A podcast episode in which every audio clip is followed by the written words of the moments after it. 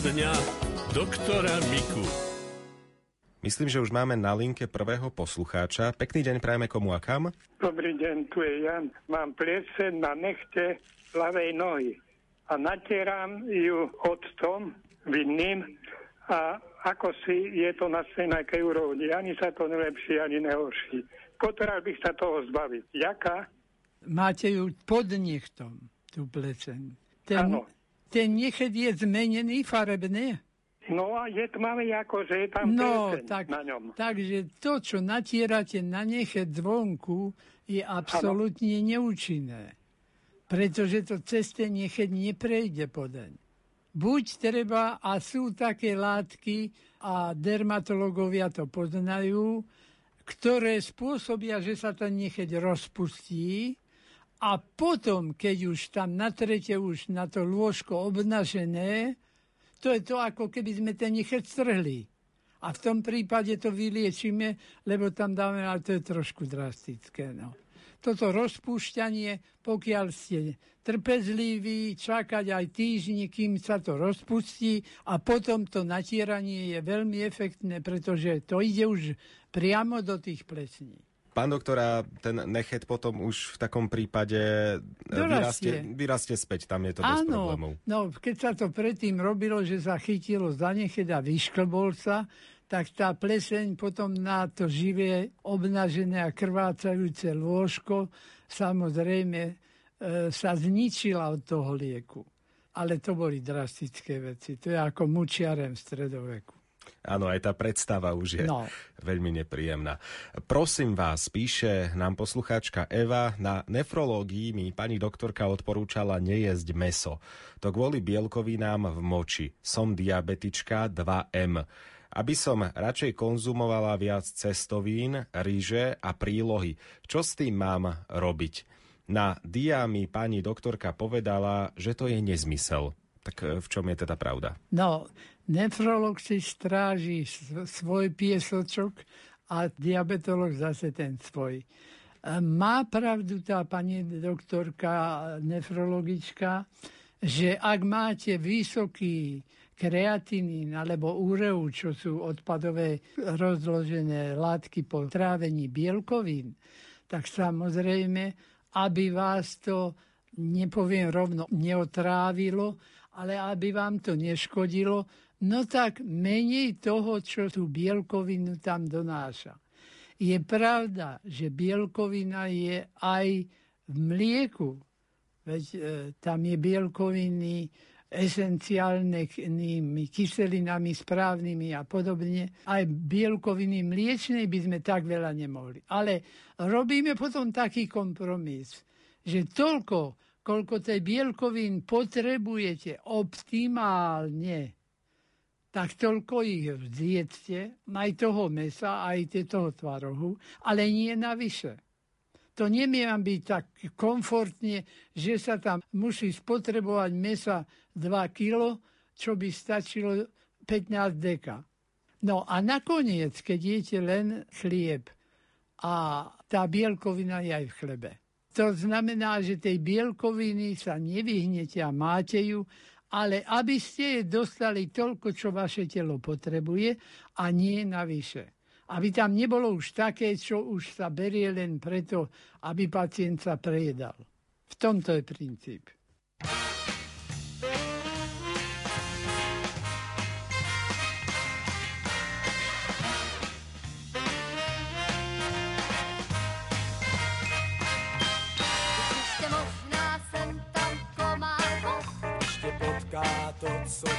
Není je vždycky důvod zpívat tisíc not, je to, co žijí.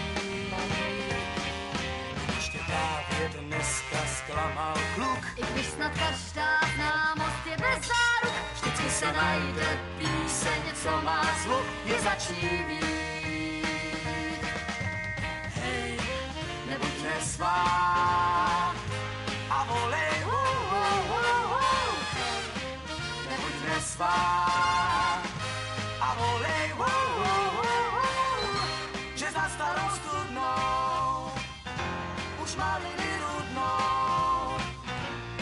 na pěšinu bludnou nesmíš dát. nebuď nesvá. A volej, oh, oh, nebuď nesvá. A oh. že řeka je čistá. A jedna věc jistá, že někdo se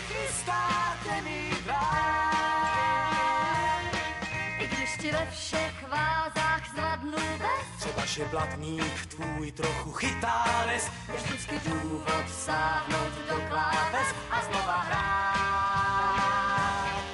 kdyby v notách tvých snad chyběl pas je. Kdyby žít už dál sama nemohla, Najde se ten, kdo zpívá druhý hlas a přijde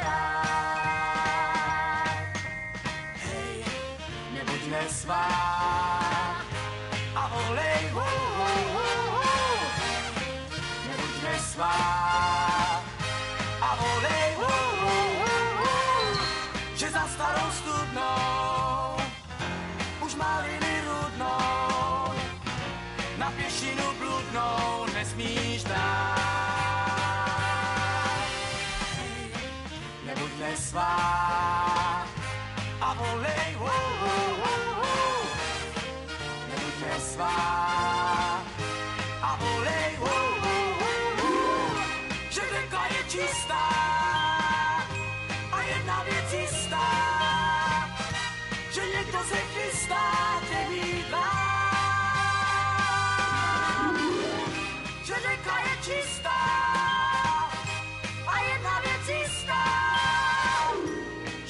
že někdo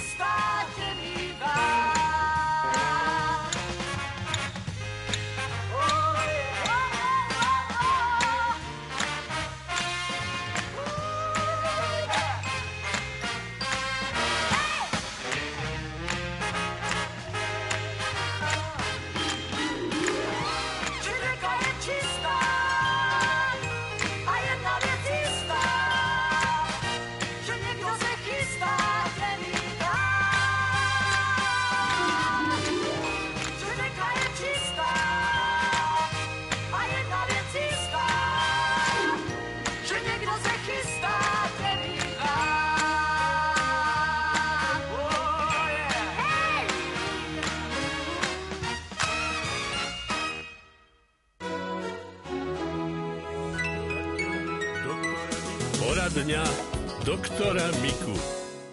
Mali by sme mať na linke ďalšieho poslucháča. Pekný deň, prajme komu a kam? Do Žiliny. Do Žiliny. Ste v živom vysielaní, môžete položiť vašu otázku pánovi doktorovi. No, mám žlčové cesty za, zanesené, neviem, čo mohla robiť. Som už po operácii žlčníka 10 rokov, teraz ma bantuje ten žlčník, aj žalúdok. To nie sú zanesené tie cesty, ale skôr je nejaká hypokinéza, že sa málo pohybuje. Tie žlčovody lenivo odstraňujú tú žlč, to je možné, ale nie, že by to bolo zanesené, to nie je zanesenie ničím. A na to treba veci, ktoré túto kinetiku aj riedenie žlče podporujú. A také sú napríklad v cigórii, a keď by pila buď ten čakánke, teda po slovensky, buď by si z čakánky e, z koreňa robila čaj, ale čo je pohodlnejšie, tú cigóriu, čo je z čakánkového koreňa, tu si dá do mlieka, povedzme, alebo do vody a bude to piť.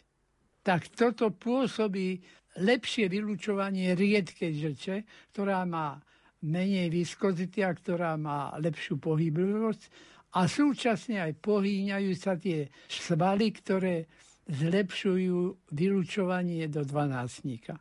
Poďme sa venovať ďalšej otázke. Píše nám poslucháč, pýta sa, ako sa stravovať pri zápale pažeráka, čomu sa treba vyhybať. No ten zápal pažeráka z niečoho vznikol.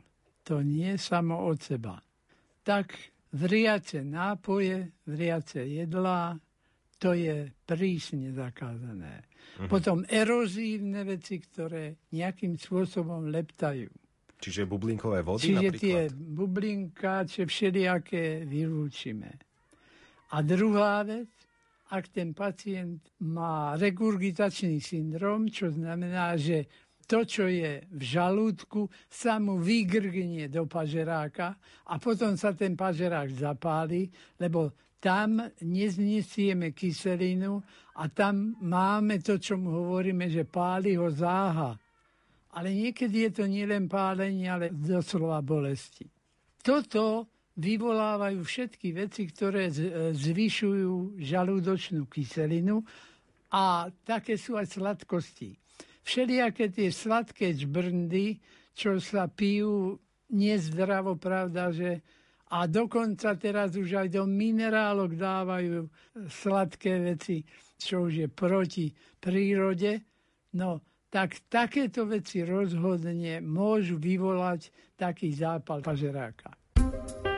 Ak hľadáš svetlo a pokoj v duši, otvor si srdce, otvor si uši. Prichádza Lumen.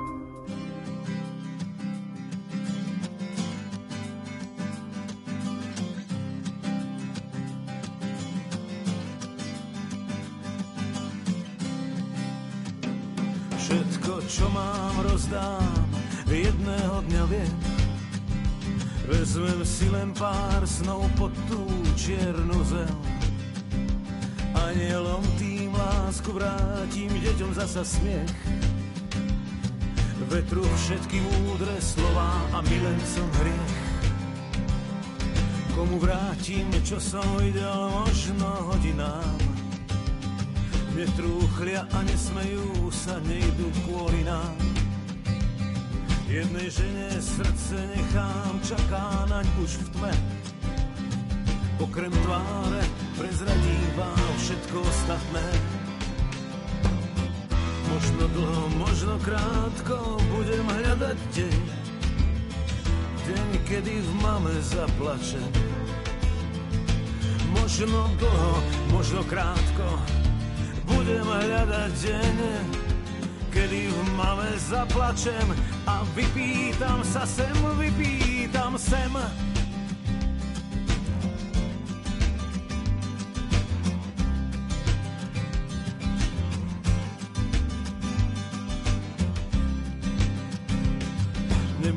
tam nechám zasa starú dobrú reč.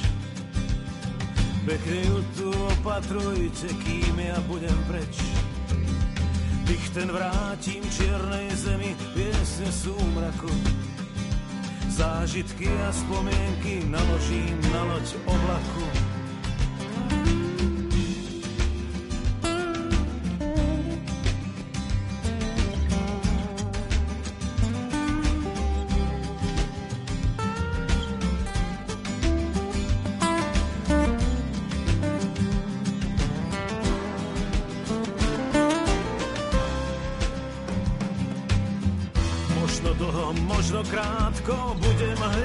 Hľadať deň, kedy v mame zaplačem.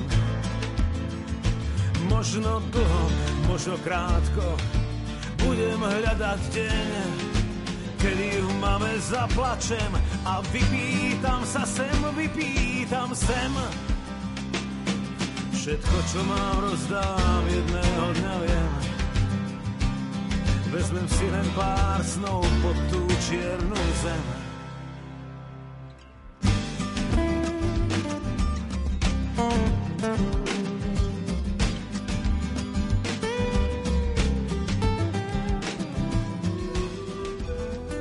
Prežívame mimoriadný rok svätého Jozefa pri príležitosti 150. výročia vyhlásenia ženícha Pany Márie za patróna celej cirkvi.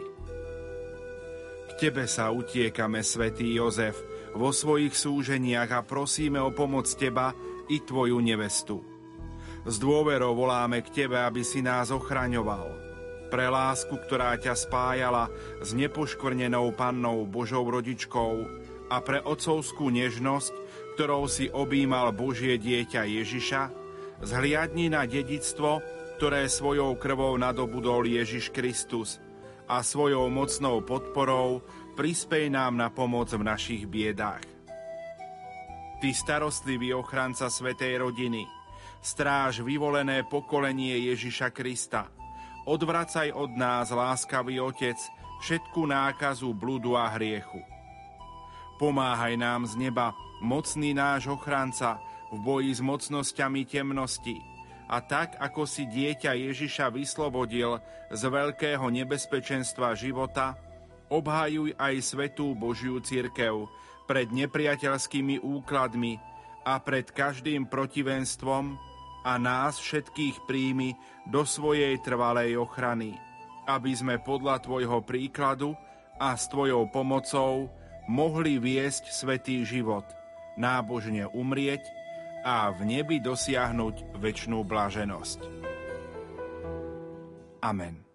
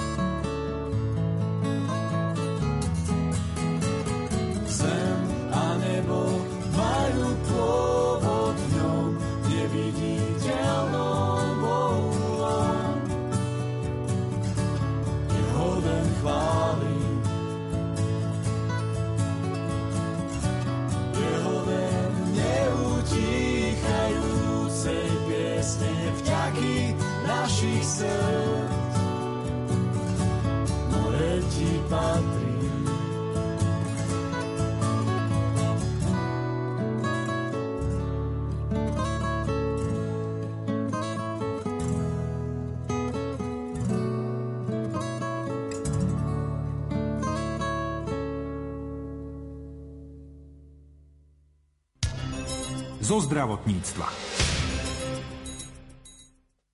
Mama Centrum Svetej Agáty v Banskej Bystrici získalo prvenstvo vo svojej kategórii. Na základe hodnotenia pacientov sa stalo najlepšou nemocnicou na Slovensku v kategórii Ostatné zdravotnícke zariadenia. Vyplýva to z prieskumu, ktorý realizovala zdravotná poisťovňa Dôvera. Jej dotazník vyplnilo takmer 6500 pacientov, ktorí sa v minulom roku liečili v niektorej zo slovenských nemocníc. O tom, čo takéto hodnotenie od pacientov pre nich znamená, sa s riaditeľkou Mama Centra Máriou Máriou Hronskou rozprávala redaktorka Lucia Bálešová.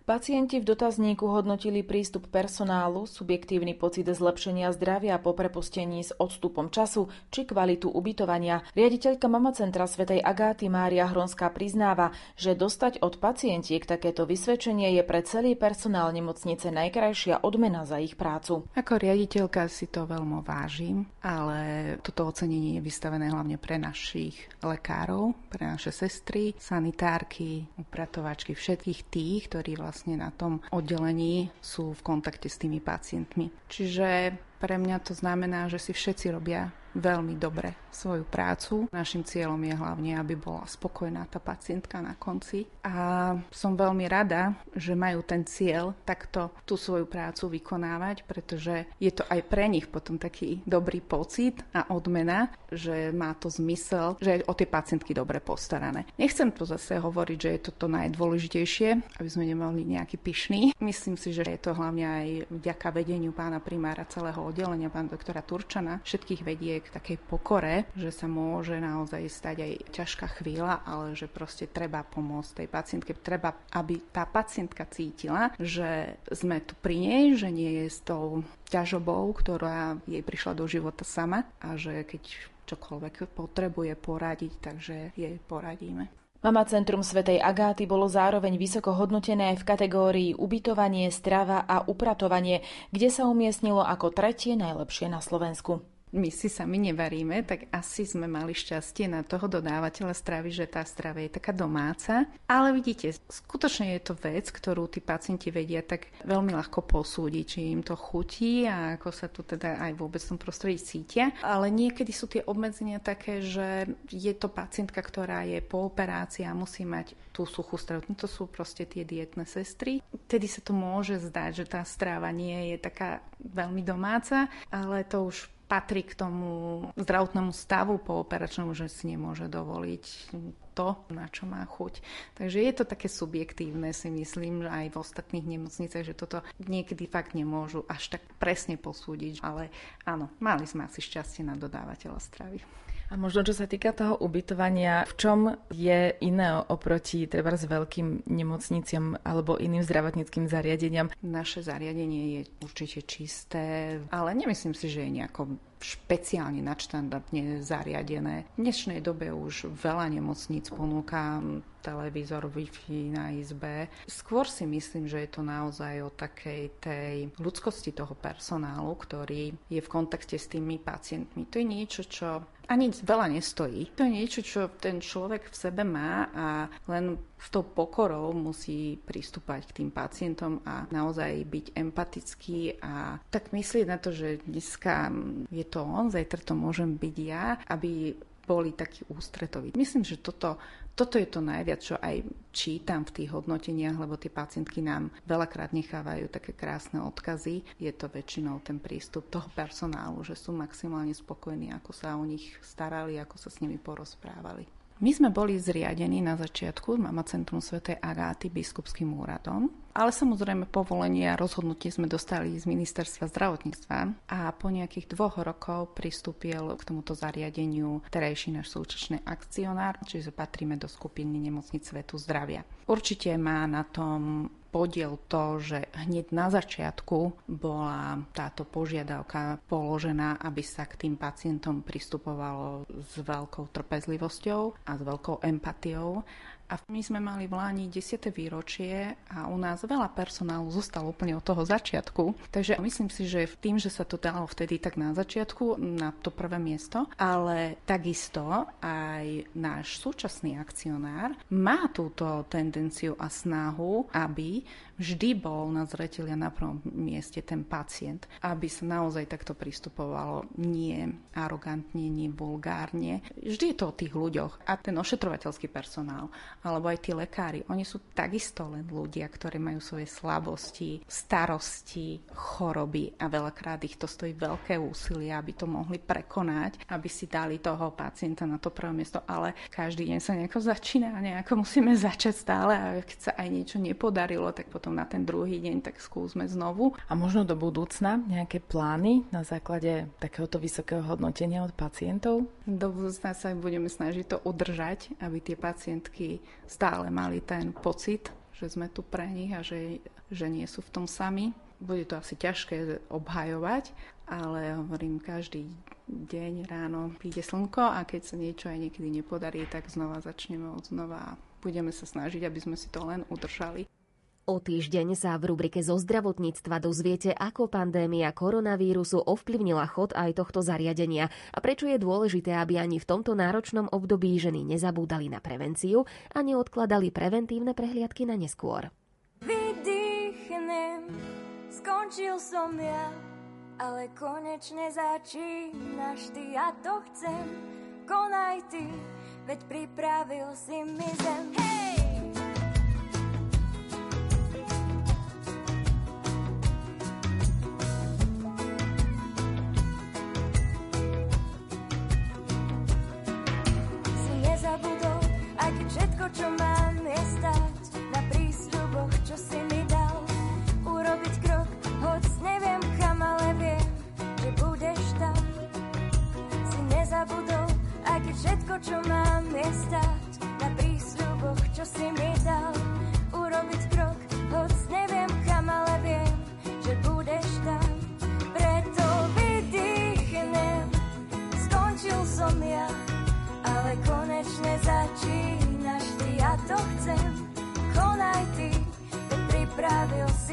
Zem, ja vydýchnem, skončil som ja, ale konečne začínaš ja to chcem.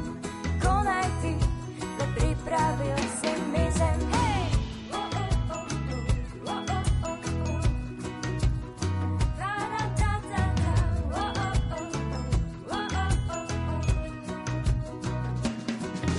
Si nezabudol, aj keď všetko, čo mám, je čo si mi dal. Urobiť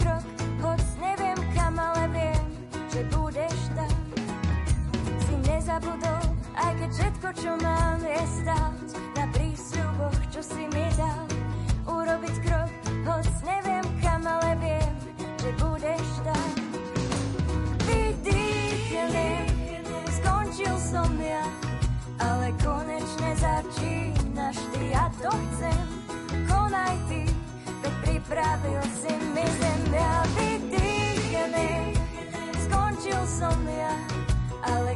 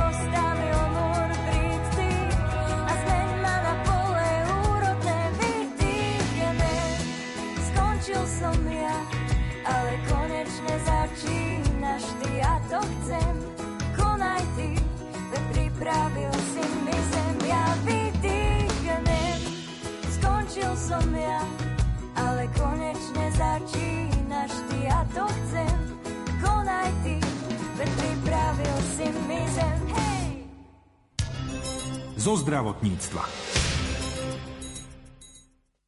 Počas tehotenstva sa môže u budúcej mamičky vyskytnúť gestačný diabetes. V tehotenstve placenta a nadobličky matky produkujú veľké množstvo hormónov a ďalších látok, z ktorých niektoré pôsobia proti inzulínu, znižujú citlivosť tkaní na jeho pôsobenie a tak zvyšujú hladinu cukru v krvi. Cukrovka sa zvyčajne objaví až v druhej polovici tehotenstva a po pôrode sa cukor v krvi postupne upraví. Viac nám o cukrovke, ktorá sa zistí počas tehotenstva v príspevku redaktorky Márie Čigášovej, povedia lekárky Martina Gáborová a Viera Doničová. Počas tehotenstva vzniká tzv. gestačný diabetes. To je medicínsky pojem, hej, odvodený od slova gestácia. A tento gestačný diabetes má také pravidlá, kedy sa pri akých hodnotách diagnostikuje, ktoré sú dané odporúčaniami odborných spoločností, európskou, americkou a nakoniec aj slovenskou. A realizuje sa vyšetrenie tzv. orálno-glukozotolerančným testom, čo znamená vyšetrenie glikémie po záťaže presne definovaným množstvom glukózy. V našom prípade na Slovensku sa používa 75 gramov tejto glukózy, ktorá sa vybije v tekutine.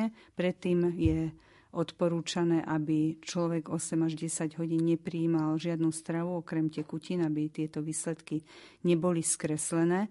a na základe výsledkov tohto testu, ktorý sa oficiálne odporúča a vykonáva u všetkých tehotných žien na Slovensku v 20. až 24.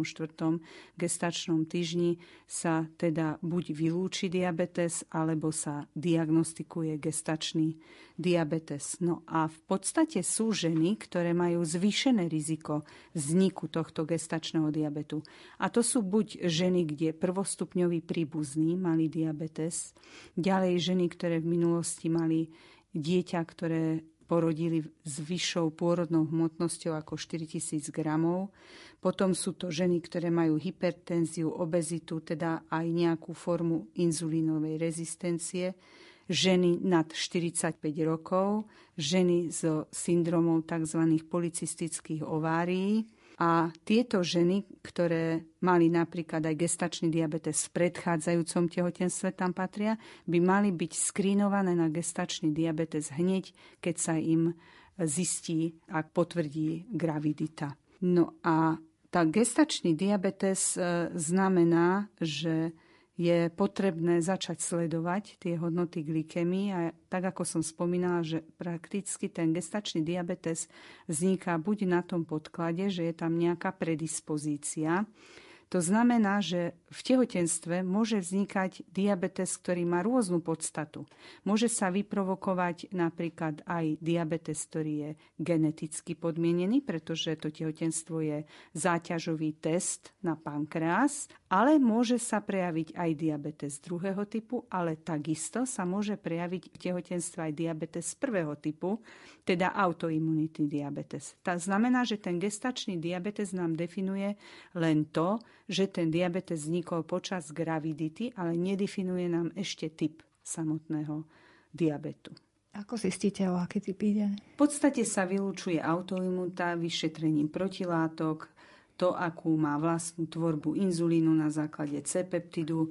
Tá pacientka berie sa samozrejme anamnéza, berie sa do úvahy celková fyzická kompozícia, či ide o nejakú pacientku, ktorá je výrazne obezná, aký má vek podstate podporné vyšetrenia to vyžaduje, aby sa vylúčil napríklad ten autoimunitný typ diabetu, kde je rozhodne jediná možná liečba a to liečba inzulínom. Spomenuli ste obezitu, to znamená, že naozaj tie ženy sú viac ohrozené tou cukrovkou tehotenskou, ak teda už vstupujú do tehotenstva s nejakou nadváhou. Možno vás, pani doktorka, poprosím, Gaborová. Áno, určite.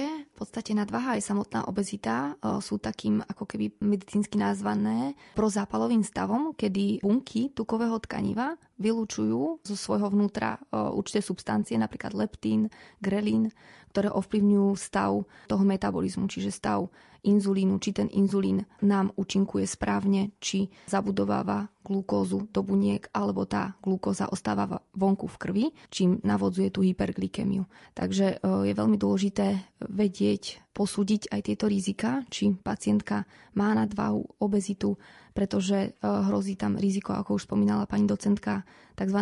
preeklampsie, pretože tieto pacientky sú rizikovejšie už aj z hľadiska nejakého metabolického syndrómu, inzulínovej rezistencie, hyperglykemie, poškodenia obličiek, takže býva to takým rizikom pre vznik či už toho gestačného diabetu alebo iných typov diabetu.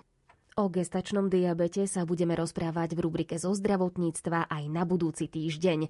Bolo 14 hodín 51 minút. Lumen. Rádio, ktoré svieti. Working all day and the sun don't shine. Trying to get by, and I'm just killing time. I feel the